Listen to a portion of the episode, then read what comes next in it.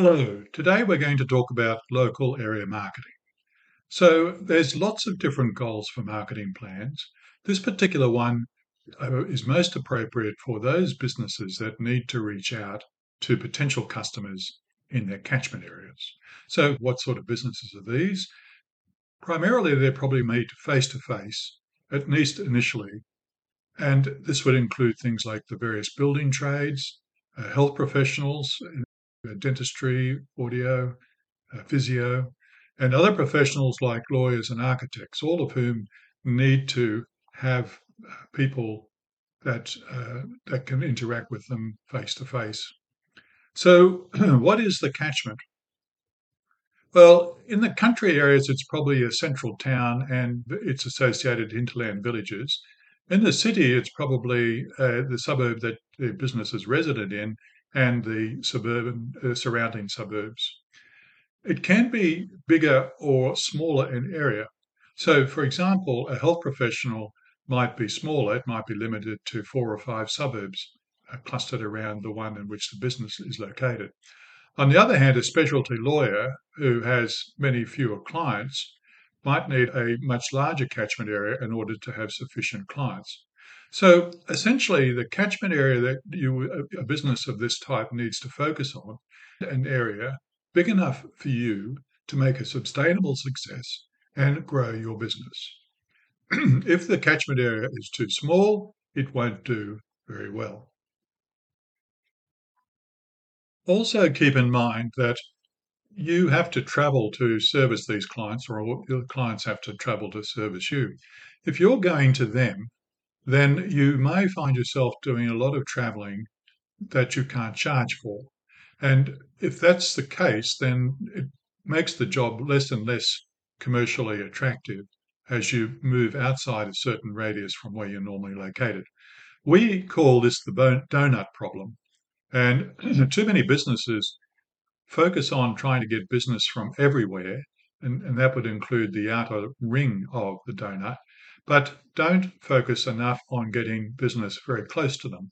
And so they have a bit of a black hole in the middle of there. That's not a very good structure for one's uh, catchment area. So in this case, a test is how far you or the customer is willing to travel to meet each other. What are the goals that we should be looking for in a successful local area marketing strategy? Well, one of the primary ones we think is, is long life. You want a marketing strategy that keeps attracting people for quite some time. Ideally, you also want it 27, 24 7 available so that uh, no matter when the client gets the impulse to transact with you, you're available. You need to uh, be in front of them when they reach the point that point, consumption point in the buyer's journey. It also needs a good uh, return on investment. So the money that you put in needs to earn back several times what you invested in order to retain good value to you. It also ideally gets the client to believe that you are a safe pair of hands, that you can do the job professionally, you'll do it well. And this is called social proof, so that people are uh, reassured that, in fact, you can do the job properly. What marketing channels are relevant in this sort of situation? Well, on our website, 12faces.business, we have in excess of 40 marketing channels, but not all of them are going to work in this particular instance. We can probably divide them into inbound and outbound. So outbound marketing channels are where, where you take the message to the client. And they would include things like advertising.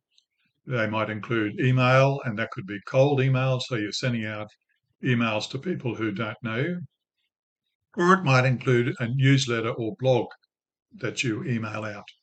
and that the success of the newsletters or blogs is governed by how often you send it out and what social proof that establishes for you. The problem with outbound marketing of this type is that it's gone in a few seconds. People get it, they notice it, they read it, and then they move on, and it never resurfaces probably. So you're only going to get impulse buys from these people, people who are already to buy, and your cold or your outbound marketing to them triggers it. Because it's got a comparatively, or usually has a comparatively short uh, life expectancy, it probably has a fairly poor return on investment. You'd get very few orders coming back for how much you have to put into. On the positive side, though, it does build what's called brand awareness. So it does raise and keep raised your business in the minds of consumer of people who might later become consumers. Inbound channels, on the other hand, have the advantage that the client contacts you when they're ready to consume or at least ready to talk more. One type of inbound marketing is referrals. This is where third party lets another third party know that you can do the job properly. And these are extremely powerful because you're not bribing anyone, you're not uh, controlling the process. Your people are putting themselves out on a limb a little bit to tell others that you think you're a good solution to this problem. And reviews of various types, a version of referrals. It's not person to person directly, but by putting up reviews and associating it with a person's name, they are putting them, their reputation on the line somewhat. And reviews tend to be very highly by consumers when they're looking around for social proof on your business. Brand awareness, which we've already spoken about, if they're already aware of your brand, then they're more likely to reach out to you spontaneously at inbound marketing. Social marketing is a possible source of inbound, but realistically speaking, if they don't have an pressing need to buy, they're not going to just start buying if they don't have the need. Social marketing can help with the, the uh, brand awareness, but it's a little bit unclear as to whether it's a good inbound marketing tool. Probably the most successful of all of them is search engine optimization of your website. And this meets a lot of our criteria. It's 24 7 available, etc. There are some necessary conditions for your website to do its job properly or to, be, to do it successfully. For example, uh, the site speed, the speed at which it downloads onto mobiles, needs to be less than five seconds. Anything more than that, and the majority of your people in mobiles will go somewhere else. It needs to be a comprehensive cover of your catchment. It's no good advertising your service in the suburb in which you happen to uh, have your office if you ignore the, the adjacent suburbs around you, because it won't come up when someone is searching for a dentist in their suburb as distinct from a dentist in your suburb.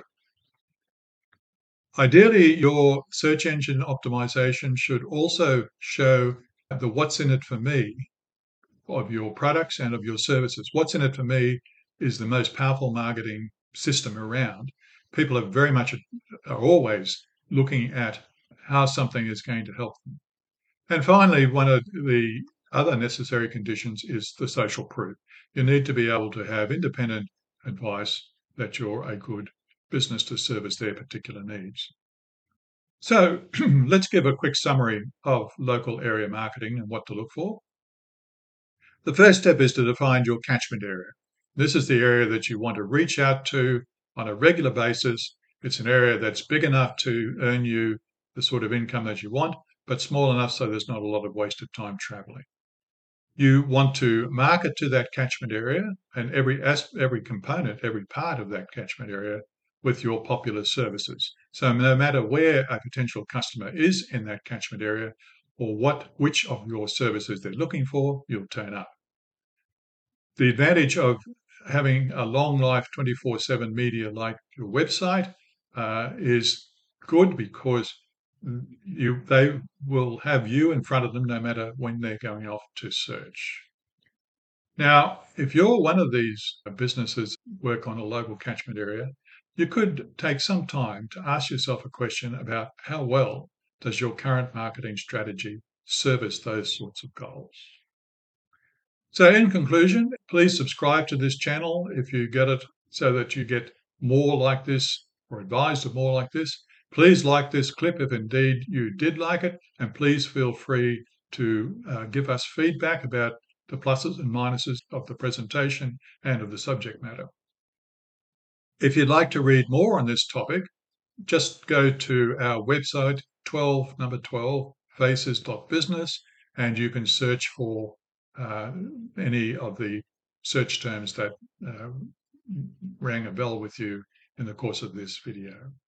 Thank you very much for your time.